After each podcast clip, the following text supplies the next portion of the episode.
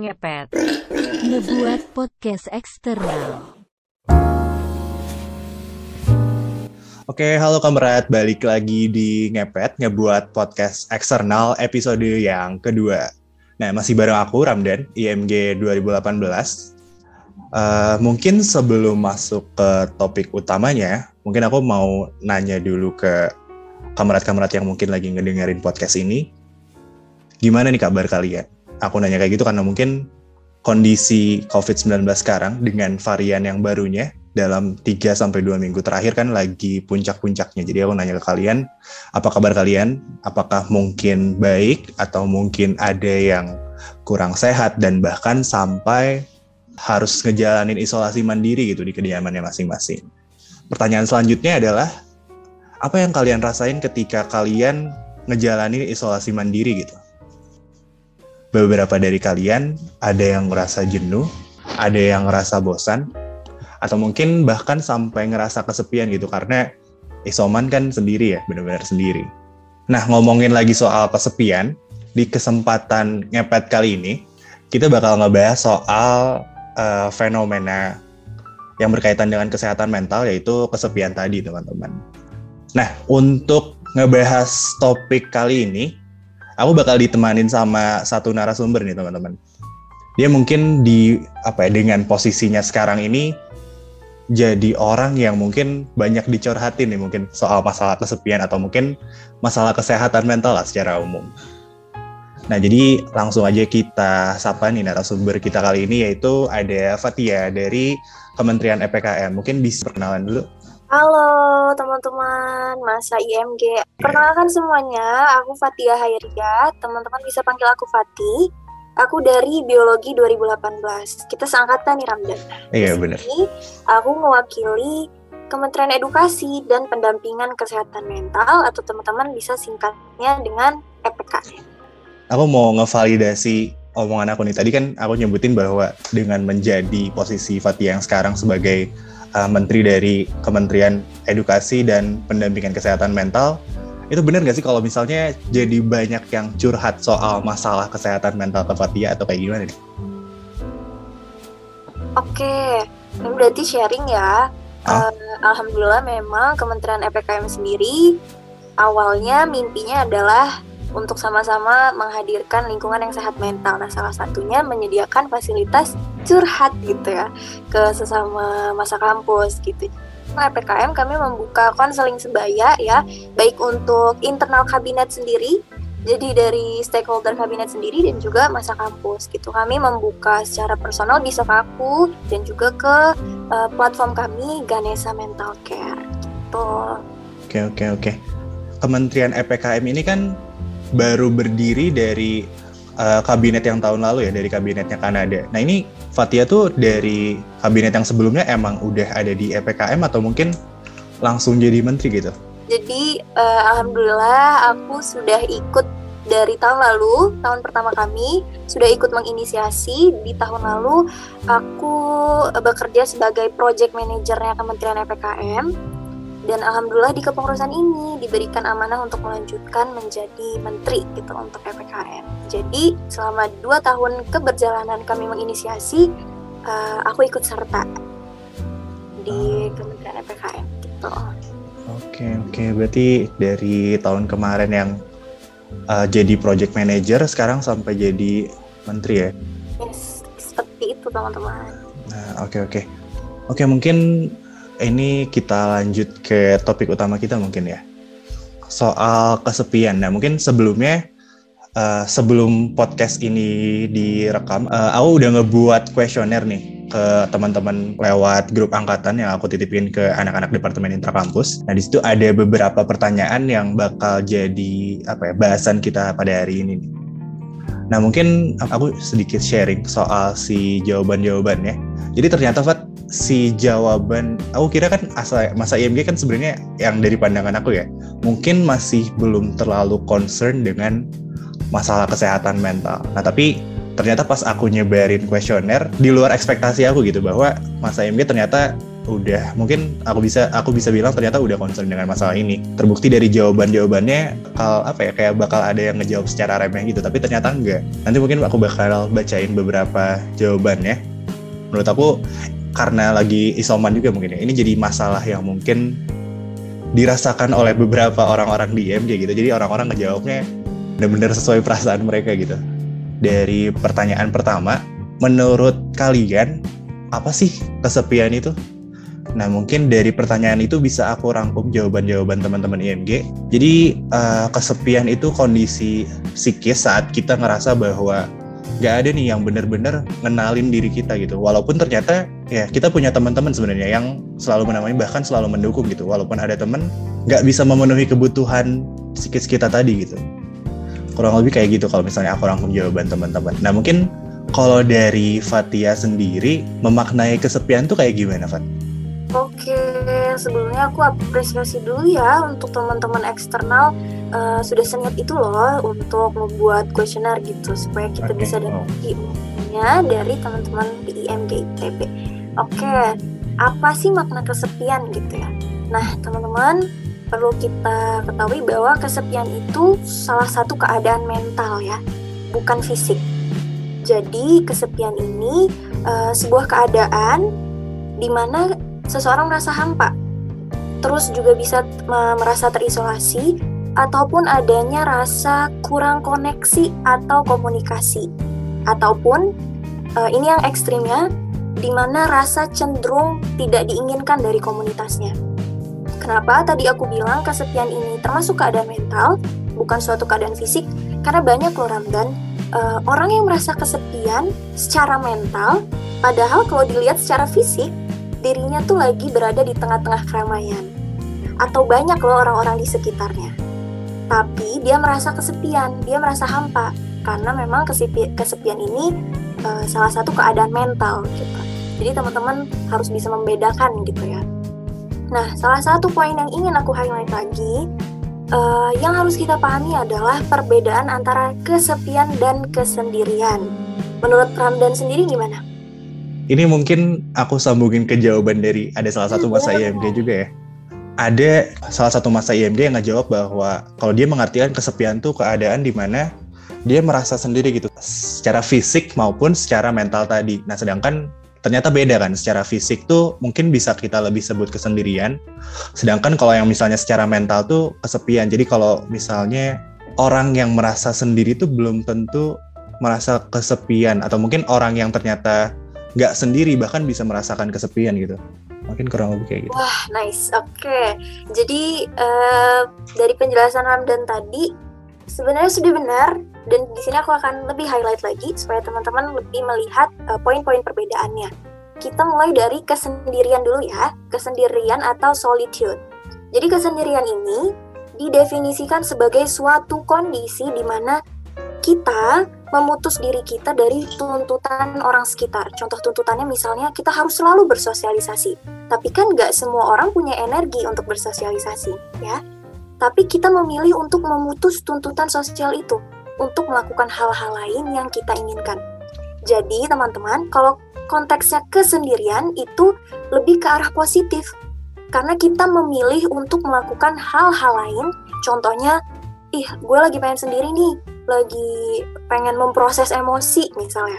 Atau ih gue pengen sendiri nih mau mencari ketenangan gitu.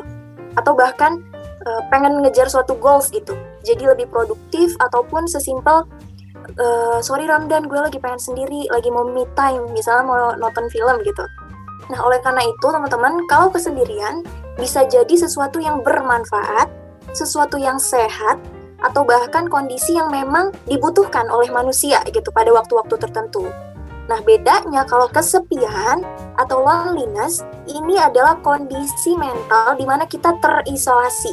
Meskipun sebenarnya kita menginginkan gitu hubungan atau koneksi sosial. Nah, jadi uh, kalau menyendiri itu sebuah pilihan. Ramdan dan aku memilih untuk menyendiri. Tapi menyendirinya bisa kita nikmati dan kita pilih itu memang secara sukarela gitu. Kita menginginkan sebuah kesendirian itu. Nah, nanti ada kalanya kalau Ramdan udah merasa proses menyendiri itu sudah cukup, maka nanti uh, Ramdan akan kembali ke lingkungan sosial. Jadi beda halnya menyendiri dan kesepian. Karena kalau kita lihat dari sudut pandang kesepian ya, itu konotasinya lebih ke arah yang tidak diinginkan, sesuatu yang terisolasi, dan sesuatu yang lebih kurang sehat gitu ya. Sedangkan kalau menyendiri itu adalah pilihan, sesuatu yang lebih ke arah positif dan bisa kita nikmati dan sesuatu yang kita butuhkan memang di waktu-waktu tertentu. Itu Ramdan. Wow, oke okay, oke. Okay. Jadi lebih kebayang ya soal tadi perbedaan antara kesendirian sama kesepian. Apa yang nyebabin orang ngerasa kesepian gitu? Oke, okay, kalau dari masa IMG kira-kira jawabannya apa tuh? Pengen denger dulu. Oke, aku nyimpulin jadi ada empat poin. Yang pertama tuh ini agak yang satu kedua agak kontras. Yang pertama tuh karena e, ngerasa gabut gitu, mungkin ngerasa nggak ada kerjaan. Terus akhirnya mereka ngerasa bahwa mereka ketinggalan dari orang lain gitu karena mereka nggak ada kerjaan, sedangkan orang lain udah sibuk dengan urusannya masing-masing. Penyebab kedua karena terlalu sibuk. Kalau misalnya tadi terlalu gabut, ini terlalu sibuk. Jadi dia ngerasa terlalu sibuk, terus mungkin dia ngerasa burnout. Akhirnya dia ngerasa bahwa nggak ada yang bisa nge-reach dia, nggak ada yang bisa bantuin dia gitu, nggak ada yang mau bantuin dia untuk selesai dari masalah-masalahnya. Terus yang ketiga karena dirinya sendiri menutup diri gitu. Dia ngerasa nggak sanggup untuk masuk ke suatu circle pertemanan, takut untuk ngeganggu kehidupan orang lain. Dia mikirnya orang lain pun punya masalah yang sama atau bahkan lebih berat daripada yang dia rasakan dan kenapa mereka harus ikut mikirin masalah dia juga gitu. Dia jadi enggan untuk cerita ke orang lain. Padahal mungkin dia nggak sadar bahwa banyak teman-temannya yang masih bantuin dia gitu. Penyebab yang terakhir dari rasa kesepian tuh dia mungkin menutup diri karena ngerasa kecewa. Ngerasa kecewa karena mungkin dia nggak dapet timbal balik yang sesuai dengan ekspektasi dia, yang setimpal dengan upaya yang udah dia lakuin untuk bersosialisasi gitu, untuk memenuhi kebutuhan sosialnya tadi kurang lebih kalau yang bisa aku simpulin dari masa IMG kayak gitu sih Fat. Nah mungkin kalau dari Fatia uh, setuju sama jawaban-jawaban yang disampaikan sama masa IMG atau mungkin ada tambahan atau mungkin ada hal lain nggak yang nggak kita sadarin itu bisa jadi penyebab dari kesepian? Oke, makasih banyak Ram dan makasih banyak teman-teman IMG. Dari jawabannya satu dan dua kelihatan cukup kontras gitu ya. Sedangkan jawaban tiga dan keempat saling mendukung gitu. Nah, di sini aku bakal ngasih jawaban yang lebih general, yang lebih komprehensif gitu ya, supaya nanti sama-sama kita uh, lebih dapat poinnya. Oke, teman-teman kita dari kecil diajarkan bahwa manusia adalah makhluk sosial Setuju ya, ini dari kecil dari kita SD selalu dibilang sama guru kita. Maksudnya itu apa sih? Maksudnya makhluk sosial. Nah, maksudnya adalah manusia baru bisa memiliki kehidupan yang tanda kutip kehidupan yang optimal saat dirinya ikut serta atau involve langsung. Itu kata kuncinya, ikut serta atau involve langsung di lingkungan ataupun kehidupan sosial e, di sekitarnya. Jadi kuncinya adalah involve sosial supaya diharapkan lingkungan tempat kita berada tersebut juga bisa kasih feedback ke kita. Berupa misal support atau uh, dukungan. Misalnya support emosional gitu ke diri kita. Nah makanya sering banget kan kita ngedengar fenomena seseorang merasa kesepian di tengah keramaian. Nah, ini nyata ya teman-teman bisa terjadi karena adanya rasa kita bukan bagian dari lingkungan sosial tersebut. Tadi ada ya di jawaban ketiga ya, bahwa uh, antara dia me memang menutup diri dan jawaban keempat ekspektasi bahwa uh, orang-orang nggak bisa nerima dia gitu nggak ada yang ngertiin dia. Nah atau uh, adanya kondisi bahwa lingkungan tersebut itu nggak mendukung kebutuhan kita. Nah contohnya misal kita tuh di fase sedih atau di fase down dan kita membutuhkan teman atau seseorang yang bisa dengerin uh, curhatan kita. Tapi kita nggak menemukan sosok tersebut Nah, jadi artinya ekspektasi kita tersebut tidak bisa dipenuhi oleh lingkungan sosial kita. Jadi setuju banget tadi sama jawaban masa uh, eh, IMG adanya ekspektasi yang tidak terpenuhi yang menyebabkan kekecewaan. Oke, okay? jadi adanya ekspektasi kita yang nggak bisa nggak bisa dipenuhi oleh lingkungan sosial kita.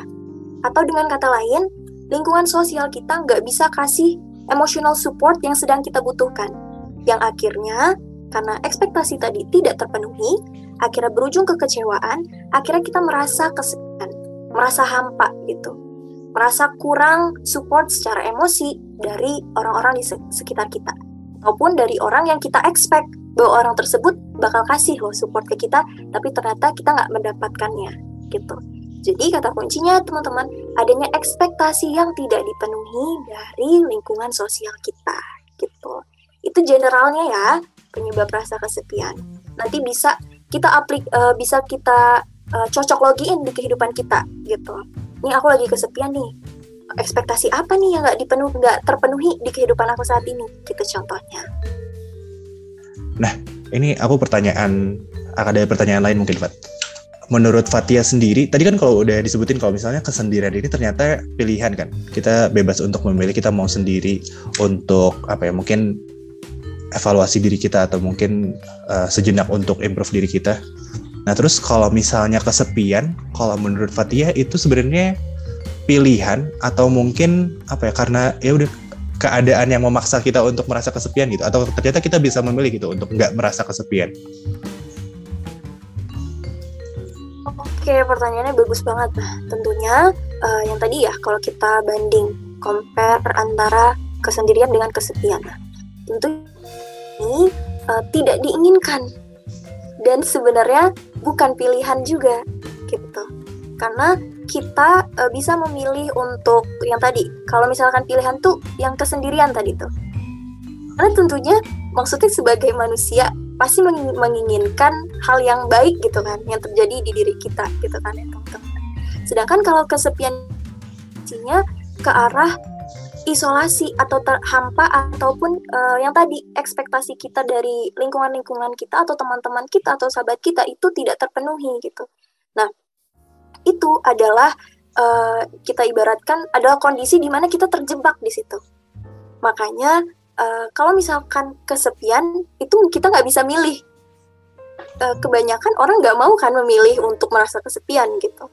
Tapi beda halnya dengan kesendirian yang tadi ya Ramdan ya Orang banyak memilih untuk menyendiri untuk melakukan hal-hal yang dia inginkan dalam tanda kutip untuk mencapai keproduktifan, untuk mencari ketenangan, untuk menca untuk uh, uh, membuat hidup dia jauh lebih teratur, jauh lebih baik gitu. Sedangkan kalau kesepian di sini, ja, perasaan hampa yang dia ngerasa orang-orang tuh nggak sesuai dengan ekspektasi dia gitu. Nah mungkin aku ngambil satu kasus dari yang pernah aku alamin sendiri. Jadi aku pernah dalam suatu forum ngebahas suatu hal yang mungkin aku nggak nggak bisa gabung gitu dengan apa yang diobrolin di forum tersebut karena mungkin dari akunya pribadi tidak concern dengan apa yang dibicarakan di dalam forum tersebut. Nah di situ aku ngerasa kesepian gitu. Nah sedangkan sebenarnya aku mungkin bisa memilih untuk menghilangkan rasa kesepian ini dengan coba untuk lebih memahami apa yang sedang dibicarakan di dalam forum tersebut dan ikut bergabung lah dalam si forum tersebut supaya aku rasa kesepiannya tuh hilang gitu. Nah menurut aku jadi si kesepian ini ternyata bisa kita pilih gitu. Nah menurut Fatia gimana nih soal yang kasus yang aku jelasin tadi? Oke Ramdan makasih banyak udah sharing gitu. Jadi teman-teman bisa uh, kita coba ya mengulik dari salah satu cerita ini. Contohnya di situ tadi uh, Ramdan merasa ada cocok gitu ya. Jadi uh, kamu nggak bisa involve di obrolan tersebut. Nah jadi teman-teman perlu kita ingat juga bahwa tiap saat itu energi kita nggak selalu full teman-teman. Ada kalanya memang energi kita kurang uh, di mana kita untuk involve itu juga butuh energi gitu kan. Dan tentunya uh, kita kan bisa milih jadinya ya. Kita bisa memilih untuk mengikuti, untuk involve, untuk ikut serta di obrolan tersebut, atau kita memilih untuk menyendiri. Nah, dalam tanda kutip di sini aku ngomongnya memilih untuk menyendiri ya, bukan memilih untuk kesepian. Kenapa? Karena tentunya Ramdan misalkan pada saat itu memang energinya lagi nggak full gitu ya, energinya lagi nggak full untuk ikut serta dan dengan berbagai pertimbangan Ramdan tuh dapat keputusan, oh kayaknya lebih baik gue menyendiri gak ikut serta dalam uh, pembahasan ini, tapi gunanya untuk apa? Untuk hal-hal yang lebih produktif uh, bagi Ramdan gitu. Dengan gue menyendiri, misalkan dengan gue diem aja, jadi lebih saving energi gitu. jadi uh, lebih menahan misalkan seperti itu. Tapi di sini aku bakal sebutnya adalah memilih untuk menyendiri ya, bukan memilih untuk kesepian. Karena dengan berbagai dengan berbagai pertimbangan dan secara sadar kita uh, memilih gitu, secara sukarela. Nah, sedangkan kalau tadi ditanya kesepian gitu. Kalau kesepian itu kan adalah uh, kondisi mental yang dia tuh jatuhnya tuh tertekan gitu, ya, terjebak gak bisa keluar dari situ. Nah, tapi kalau tadi dari kondisi yang tadi Ramdan ini, kalau dia memang secara sadar dan lebih mempertimbangkan untuk menyendiri, untuk gak involve langsung, itu beda halnya gitu ya. Karena berarti uh, tujuannya lebih positif gitu. Yang ada di pikiran Ramdan untuk lebih menahan ataupun untuk menahan uh, untuk me charging energi misalnya dan gak ikut serta dalam obrolan tersebut gitu. Jadi Ramdan memilih untuk menyendiri bukan memilih untuk kesepian gitu. Oke oke jadi jadi lebih kebayang ya karena ya aku setuju juga berarti tadi ternyata aku bukan memilih untuk merasa kesepian atau enggak tapi aku memilih aku secara sadar mungkin memilih untuk sendiri dulu memilih untuk sendiri secara sadar dan itu untuk keperluan yang baik menurut aku juga ya jadi Iya, mungkin benar kata Fatia yang tadi udah sebutin bahwa ternyata aku tuh nggak memilih untuk merasa kesepian atau enggak, tapi memilih untuk sendiri atau enggak gitu. Jadi mungkin aku ada pertanyaan lagi, Fat, soal si penyebab rasa kesepian ini. Tadi kan kita nemuin suatu hal yang kontras ya ternyata. Uh, ada yang merasa kesepian karena mungkin di saat itu dia merasa apa ya merasa gabut gitu nggak ada kerjaan nah terus ada juga ternyata yang ngejawab dia ngerasa kesepian ketika dia ngerasa sibuk terus dia ngerasa burnout lalu akhirnya dia ngerasa bahwa ternyata nggak ada yang bisa ngebantu dia lah intinya dari Fatianya sendiri bisa nyimpulin sesuatu nggak kira-kira dari dua teman IMG ini kira-kira apa ya mungkin apakah akar masalahnya sebenarnya sama dari perasaan mereka pribadi atau kayak gimana gitu? Oke, ini pertanyaannya bagus banget ya. Jadi uh, penyebabnya ini semua penyebab kesepiannya adalah yang tadi ekspektasi yang tidak terpenuhi. Tapi memang kalau di praktik kehidupan itu beda-beda gitu ya. Yang tadi dia gabut, yang pertama yang tadi dia gabut, terus tidak ada orang yang reach out dia, tidak ada orang yang uh, siap sedia untuk kasih support. Nah, itu kan sebuah ekspektasi yang tidak terpenuhi. Sama loh halnya dengan kasus kedua Ramdan. Bedanya dia sibuk sampai burnout dan dia ada ekspektasi bahwa orang-orang tuh bisa support dia. Tapi ternyata kenyataannya nggak ada orang yang uh, support dia saat dia membutuhkan.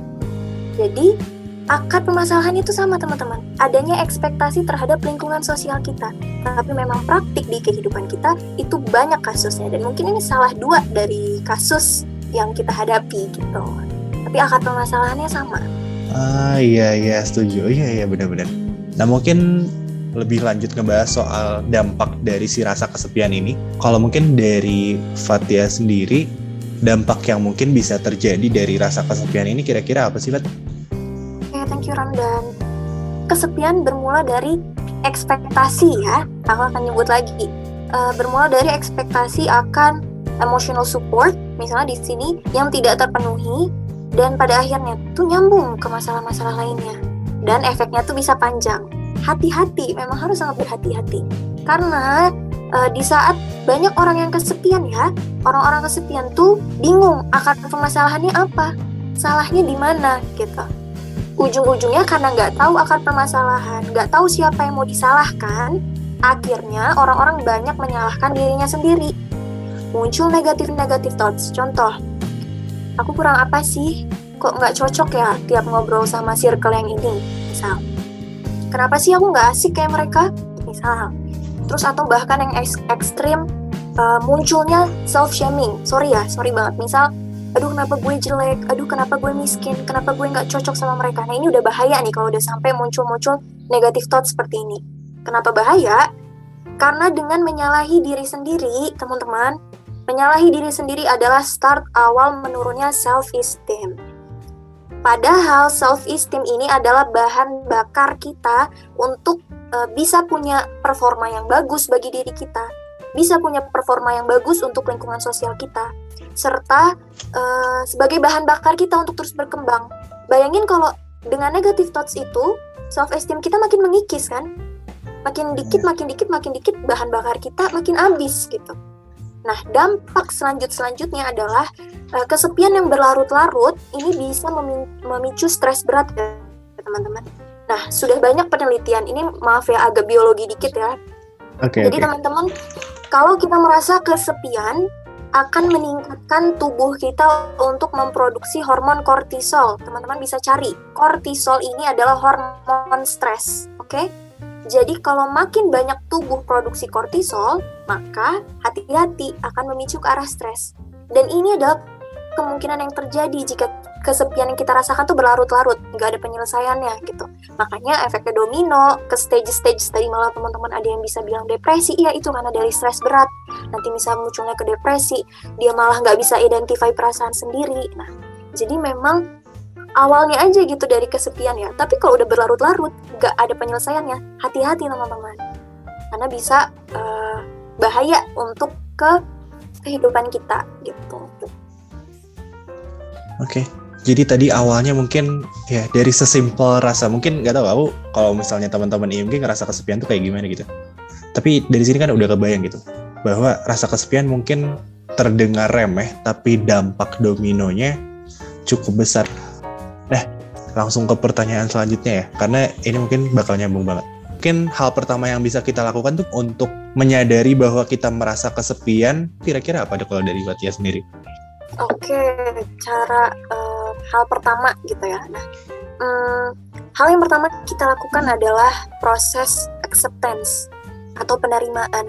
Tadi ada nih uh, aku dengar di awal penyebabnya adalah bahwa ngerasa orang-orang eh, nggak uh, bisa memenuhi kebutuhan sosial dia gitu. Jadi dia makin uh, makin mengisolasi dirinya gitu. Nah itu hal tersebut yang harus kita hilangkan dengan cara acceptance teman-teman. Terima. Terima bahwa kenyataannya kita butuh orang lain di hidup kita. Coba itu dulu. Terima kenyataan bahwa kita butuh support dari orang lain. Kadang-kadang manusia ini makin ke sini makin ngerasa superior ngerasa gue nggak butuh orang lain tapi selalu merasa kesepian. Aku sering gue beberapa kali ya dengar khususnya anak ITB gitu ya. Kita tahu anak ITB cerdas pintar gitu. Uh, makin ke sini ngerasa ya tadi aku bilang superior bahwa gue bisa melakukan hal ini sendiri gitu. Tapi kok ada ngerasa hal yang salah gitu ngerasa kesepian. Nah memang hal yang pertama adalah kita accept dulu kita, kita terima kenyataan bahwa kita butuh loh support dari orang lain jangan deny banyak karena dari kekecewaan itu um, awalnya itu deny denying gitu. Contohnya yang tadi aku nggak butuh orang lain aku nggak butuh teman cerita. Orang-orang nggak mau dengerin aku biarinlah semua masalahku ini uh, biarin aku simpan sendiri aja gitu. Nah itu yang salah. Akar permasalahannya uh, kita hilangkan dulu dengan kita accept bahwa kenyataannya kita butuh orang lain semua orang butuh orang lain ya udah kita accept itu karena Tuhan menciptakan kita untuk saling melengkapi, untuk saling uh, support satu sama lain gitu. Jadi kita harus accept, harus terima, jangan deny. Gitu. Itu stage awal pertama ya. Oke oke. Ini mungkin menarik ya karena tadi kan disebutin juga bahwa mahasiswa ITB kebanyakan denying bahwa bahwa mereka tidak membutuhkan orang lain karena mereka merasa kuat gitu kan sebenarnya dengan kita merasa kuat bukannya itu hal positif yang mungkin secara lebih lanjut kalau misalnya kita berhasil menyelesaikan permasalahan itu kan kita bisa kita bisa lebih improve. Mungkin tanpa bantuan orang lain pun kita bisa jauh lebih improve dengan kita tadi yang kita nggak nyebarin masalah kita gitu. Kita selesaikan sendiri dan akhirnya kita berkembang gitu. Mungkin itu sebenarnya hal yang baik atau enggak ya? Atau mungkin harus diwaspadai ternyata gitu? Oke nah itu adalah proses kita mengenal diri ya. Jadi teman-teman kalau misalkan kita belajar tentang emotional intelligence, salah satunya, salah satu elemennya adalah self awareness. Di mana kita bisa memahami diri kita, di mana kita bisa tahu kapasitas diri kita. Jadi memang ada proses pengenalan diri dulu terlebih dahulu. Kita tahu kapasitas fisik dan emosional kita. Uh, misalkan nih ada challenge, terus kita pengen take the challenge supaya menjadi salah satu wadah kita untuk berkembang gitu. Nah, beda halnya dengan orang yang belum memahami dirinya dan uh, jatuhnya memaksakan kehendak gitu Ramdan. Padahal itu di luar dari kemampuan dia, tapi dia memaksakan gak apa-apa gue bisa, gue bisa. tapi rupanya kapasitas mental dan fisiknya belum kuat dan seharusnya dia butuh orang lain. Nah, akhirnya dia dia sendiri nggak sadar kalau itu menjadi faktor dia down, menjadi faktor dia uh, kecewa gitu. Nah, di sini yang perlu di garis bawahi juga adalah tadi ya proses mengenal diri gitu. Uh, kita boleh sangat boleh ya untuk take the challenge untuk out of, out of our comfort zone itu sangat diperbolehkan gitu ya sebagai salah satu wadah perkembangan diri kita. Tapi sudahkah kita mengenal kapasitas diri kita? Nah, itu kan berarti ditanyakan kembali ya kepada diri kita masing-masing gitu dan proses self awareness kita memahami diri dan juga acceptance menerima itu proses yang uh, dilakukan seumur hidup gitu ya teman-teman gitu. Makanya uh, kesepian ini pun sangat rawan selama orang hidup gitu. Pasti uh, ada kalanya dia merasa kesepian gitu. Tapi gimana caranya dia ngatasin gitu kan? Jadi hal-hal ini bukan sesuatu yang kita takuti gitu. Tapi karena kita udah tahu cara uh, preventifnya atau cara mengatasinya jadi kita bisa overcome gitu ya. Baik itu misalkan tadi rasa down rasa kesepian ataupun rasa sedih seperti itu. Nah langkah yang kedua teman-teman kalau kita butuh sesuatu apa sih yang harus kita lakukan? Coba. Kalau kita butuh sesuatu ya berarti kita harus usaha ya teman-teman ya. Ya, Oleh karena itu, kehidupan sosial kita juga harus diusahakan. Misal, ada teman kita nggak ada yang ngertiin kita. Berarti usahanya adalah kita cari teman lain yang sekiranya mampu dengerin dan mampu ngertiin kita gitu. Misal teman yang bisa dengerin uh, atau yang mampu ngertiin kita tuh posisinya jauh misalnya. Ya berarti kita berusaha untuk allocate waktu, untuk mengalokasikan waktu dan tenaga untuk misalkan dulu tuh bisa ketemuan ya.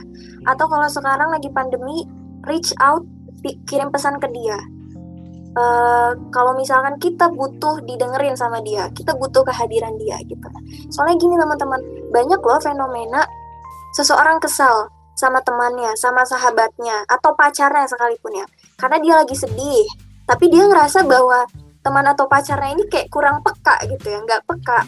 Tapi banyak juga orang-orang yang nggak ngomong jujur keadaannya, nggak usaha ngomong jujur apa yang sedang dia rasakan. Akhirnya muncul keluhan, kok dia nggak peka sih sama aku, tapi giliran ditanya kamu baik-baik aja, Ramdan baik-baik aja. Malah jawabnya jadi kayak, aku nggak apa-apa kok, aku biasa aja kok. Nah kan akhirnya sebenarnya punya ekspektasi, tapi karena dia kurang usaha gitu ya, akhirnya nggak terpenuhi. Nah, contoh lain, misal kita ngerasa kok teman-teman kita hmm, kayak nggak sefrekuensi gitu ya. Apakah uh, lebih baik kita usaha reconnect sama teman-teman kita yang lama gitu. Atau kita usaha untuk cari teman baru. Atau mm, misal kita ikut komunitas-komunitas yang sekarang tuh ada komunitas hobi, minat, bakat gitu ya. Ataupun praktek-praktek lain yang seperti tadi teman-teman sebutin. Mau nyoba berinteraksi dengan orang yang nggak dikenal melalui platform-platform. Nah itu kan salah satu bentuk di mana untuk memenuhi ekspektasi dia untuk didengarkan ekspektasi dia untuk bertemu seseorang gitu walaupun secara virtual gitu. Nah, intinya karena tadi kita udah accept, kita terima kenyataan bahwa kita butuh orang lain, maka kita usahakan. Intinya kita harus usaha dan kita yakini, ini ya poinnya juga. Tuhan tuh ciptain manusia untuk saling ngelengkapin, untuk saling ngedukung. Jadi yakini bahwa pasti ada loh orang yang mau nerima kita. Nah tadi tuh pikiran-pikiran, ini gak ada orang nih yang mau nerima gue, gak ada orang yang pasti ngertiin gue. Nah berarti proses dia usahanya itu belum cukup maksimal. Dan dia gak yakin tuh bahwa Tuhan tuh memang nyiptain kita manusia untuk saling melengkapi, saling mendukung. Contohnya kayak gini, aku sharing ke Ramdan, Ramdan sharing ke aku. Nah, kan ada yang Ramdan dapat dan aku juga dapat sharing-sharing dari teman-teman IMG gitu. Nah, yang ketiga, uh, aku cuma buat tiga cara gitu ya. Yang ketiga adalah prioritaskan. Maksudnya apa? Hubungan sosial itu teman-teman harus kita niatkan, harus kita usahakan dan kita prioritaskan. Kenapa prioritaskan itu penting? Karena kalau hubungan sosial sudah menjadi salah satu kebutuhan dan prioritas kita, maka nantinya ada upaya dan usaha. Nah, jadi ada nyambung sama yang tadi yang kedua ya. Nah, kalau misalkan ini jadi prioritas kita, maka ada upaya dan usaha kita untuk mempertahankan hubungan yang baik dengan lingkungan kita. Dan namanya hubungan sosial ya teman-teman, pasti ada feedback ya kan? Ada feedbacknya. Jadi ada loh, ada kalanya kita hadir untuk orang lain. Ada kalanya Ramdan hadir untuk sahabat Ramdan gitu. Dan ada kalanya orang lain nanti akan hadir untuk kita. Ada kalanya sahabat kita yang hadir untuk Ramdan, misal seperti itu ya. Ada kalanya orang lain hadir untuk kita, untuk support kita dan dukung kita. Intinya tuh feedback. Nah, kalau tidak kita prioritaskan, hati-hati satu persatu, hubungan sosial bisa makin renggang. Jadi mulai kesepian yang tadi ya, dan berlanjut ke efek-efek lainnya. Nah, hmm, tapi ini disclaimer ya teman-teman. Memang kan prakteknya akan jauh lebih sulit ya teman-teman dengan berbagai kasus. Tadi aja kita udah baru ngebahas dua kasus yang teman-teman ada yang gabut, yang satunya ada yang uh, malah kesibukan. Itu kan salah satu kasus ya. Nah, seperti ketemu orang baru kan ya nggak semua orang mudah gitu ya. Nggak semua orang nyaman.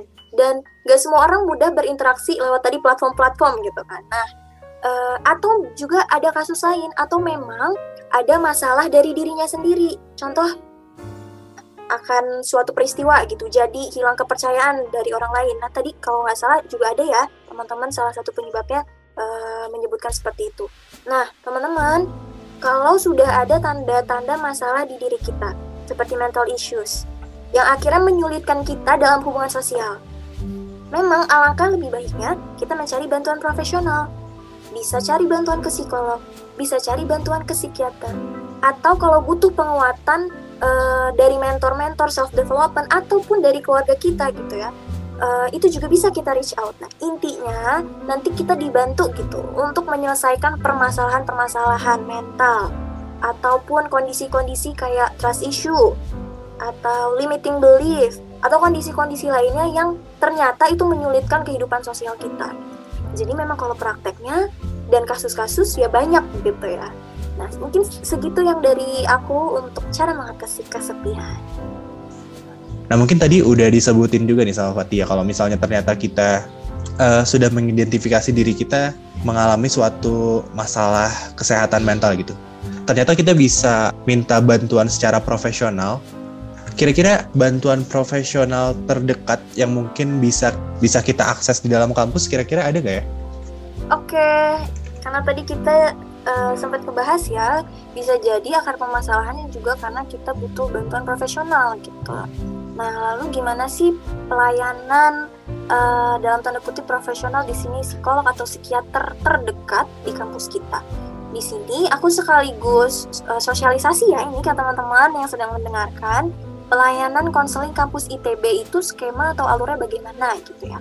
Nah, pelayanan konseling teman-teman secara resmi disediakan oleh bimbingan konseling atau teman-teman kenalnya BKITB ya. BKITB ini ada di bawah Direktorat Kemahasiswaan ITB atau Ditmawa. Nah, baru tahun lalu, tahun 2021 awal, Ditmawa ITB merilis fitur konseling secara online. Nah, jadi konseling online ini mewadahi konseling selama pandemi karena masih belum bisa bertatap muka, jadi diadakan uh, secara online. Untuk alurnya, teman-teman pertama bisa buka web kemahasiswaan. Masih ingat gak web kemahasiswaan? www.kemahasiswaan.itb.ac.id Nah, teman-teman bisa login dengan akun INA dan nanti uh, kalian buka di sebelah kiri. Jadi kalau misalkan sudah terlogin di web kemahasiswaan itu, di sebelah kiri itu ada banyak fitur-fitur web kemahasiswaan dan salah satu fiturnya ada konseling gitu teman-teman bisa klik uh, fitur konseling, lalu eh, teman-teman uh, bisa menambahkan jadwal konseling dan memilih konselor atau psikolog ya, sesuai preferensi. Kemudian tinggal submit gitu. Jadi jadwalnya juga jadwal dan konselor atau psikolognya disesuaikan sefleksibel kalian, kalian kosongnya kapan gitu. Nah, nanti teman-teman sesudah submit akan mendapatkan jawaban via email yang uh, selanjutnya nanti diarahkan untuk konselingnya dengan psikolog via platform-platform online gitu sesuai kesepakatan misal Zoom meeting atau Google Meet dan sebagainya gitu. Nah, selanjutnya teman-teman, bila dibutuhkan, teman-teman bisa meminta rujukan atau rekomendasi dari BKIT konseling lanjutan ke psikiater di Rumah Sakit Melinda 2. Bisa dicatat ya. Jadi Rumah Sakit Melinda 2 adalah rumah sakit yang berafiliasi dengan ITB. Jadi teman-teman bisa mendapatkan subsidi layanan konseling dengan psikiater di Rumah Sakit Melinda 2. Uh, eh, mungkin banyak pertanyaan-tanya nih, apa bedanya psikolog sama psikiater gitu ya? Jadi kalau BK ITB itu isinya profesional, Bapak Ibu psikolog, menyediakan layanan konseling.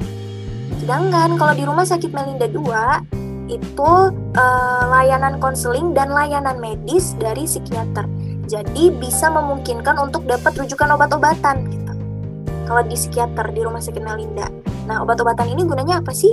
Uh, obat-obatan ya untuk membantu mempercepat kesembuhan kita gitu ya, teman-teman. Itu, ini yang paling deket ya.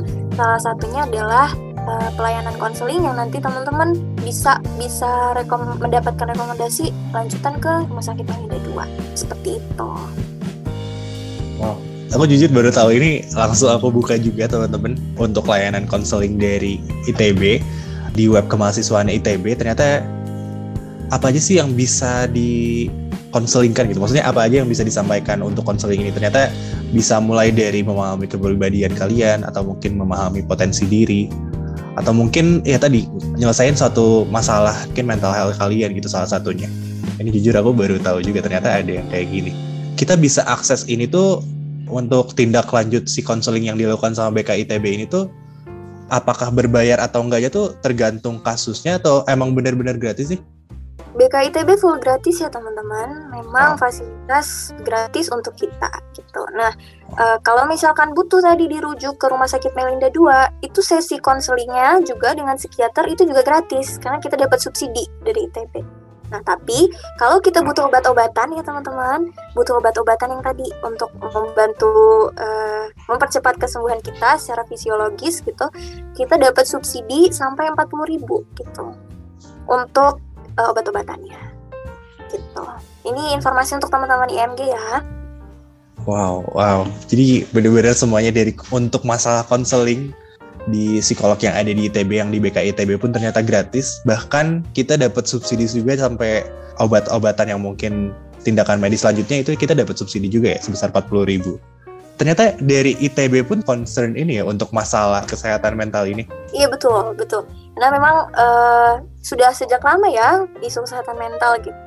Oke di sini kabinet ya khususnya di sini Kementerian EPKM yang concern kesehatan mental uh, mau bareng-bareng sama semua HMJ untuk kita sama-sama bekerja gitu ya untuk lebih menyosialisasikan gitu dan aku terima kasih nih sama teman-teman dari eksternal IMG akhirnya aku ada kesempatan untuk bisa sosialisasi untuk teman-teman IMG.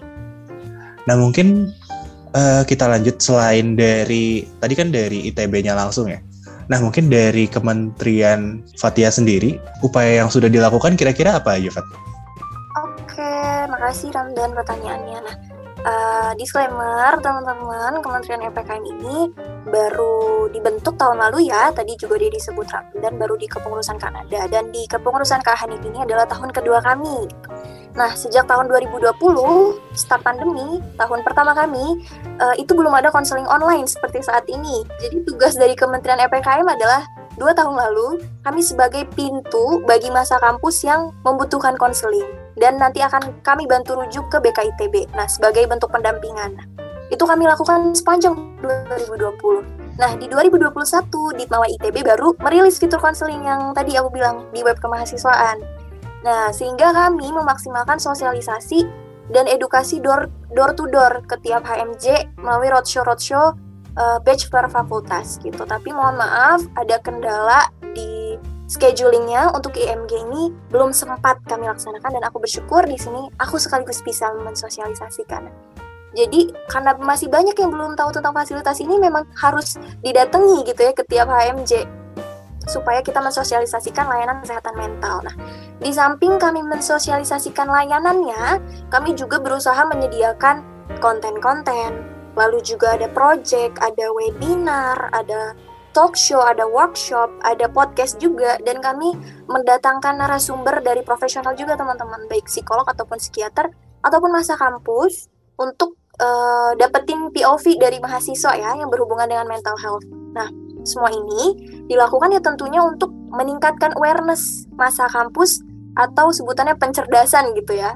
Nah, contohnya seperti podcast ini, aku juga jadi sosialisasi, mengedukasi teman-teman, dan jadi teman-teman IMG setelah dengar ini, bisa tuh mengakses web kemahasiswaannya gitu, jika teman-teman membutuhkan konseling. Teman-teman juga bisa mengikuti Instagram kami, at Mental Care.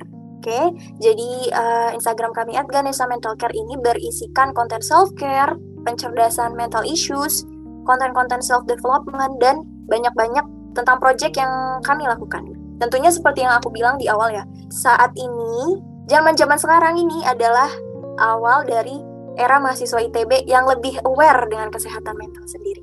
Mungkin Ramdan merasakan ya, kita udah masuk tahun keempat. Jadi prosesnya dari tahun pertama, tahun dua, ke tahun ketiga, tahun keempat, sudah ada loh peningkatan awareness mahasiswa masa kampus tentang kesehatan mental. Kesehatan mental diri sendiri, komunitas, himpunan.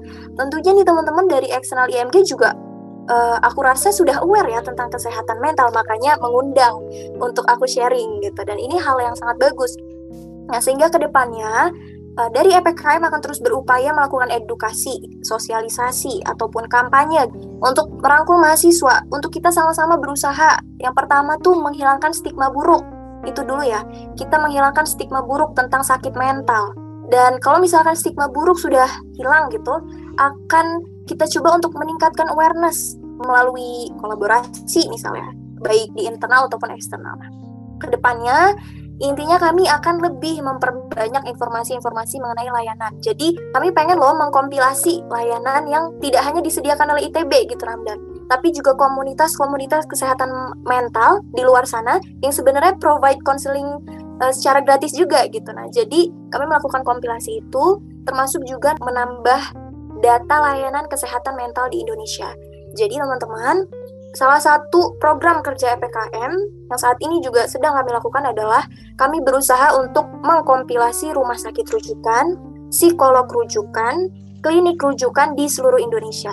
Karena kita tahu kan selama pandemi ini teman-teman bisa aja gitu ya masih ada di domisili masing-masing gitu. Dan kalau membutuhkan konseling ya salah satunya adalah teman-teman bisa melihat nih data kompilasi yang kami buat gitu. Nah, saat ini kami juga sedang menambah data-data hotline suicide prevention. Oke, teman-teman mungkin pernah dengar baru-baru ini uh, lagi juga maraknya self harming dan juga suicide. Nah, salah satunya dari kami kami menambah data-data hotline yang disediakan baik dari BKITB sendiri ataupun dari komunitas-komunitas luar gitu ya. Uh, dan seluruh data layanan ini teman-teman kami rangkum di EPKM Mental Health Resources yang bisa teman-teman akses di www linktree slash mental health kesma. Nah, nanti aku minta tolong nih sama Ramdan, bisa ditambahkan di description box di Spotify ya, dan juga nanti di-share ke teman-teman masa kampus supaya bisa uh, akses data kompilasi layanan kesehatan mental di Indonesia, kompilasi hotline suicide prevention, dan juga banyak fitur-fitur lainnya tentang uh, isu-isu kesehatan mental di Linktree EPKM Mental Health Resources dari EPKM cukup Ramdan. Thank you. Oke, okay. Masih banyak Fatia untuk sharing soal apa aja yang udah dilakuin sama Kementerian EPKM dan banyak banget ternyata ya apa yang udah dilakuin sama teman-teman EPKM. Mungkin untuk teman-teman IMG mungkin yang pengen tahu lebih lanjut soal kesehatan mental, mungkin bisa langsung kunjungin IG-nya Kementerian EPKM di Ganesha Mental Care. Oke, okay, thank you teman-teman IMG.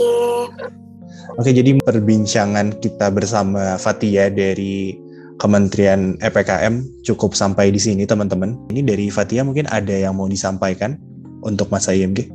Oke, sebelumnya aku ingin berterima kasih banyak dari teman-teman eksternal IMG atas kesempatan sharingnya.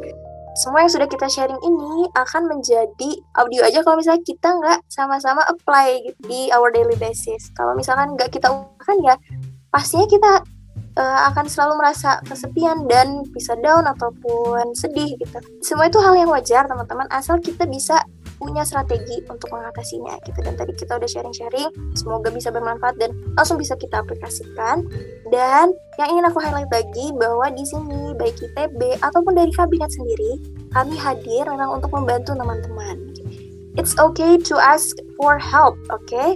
jadi teman-teman jangan ragu untuk meminta bantuan perlu diingat tadi fase pertama adalah acceptance. Kita terima ya.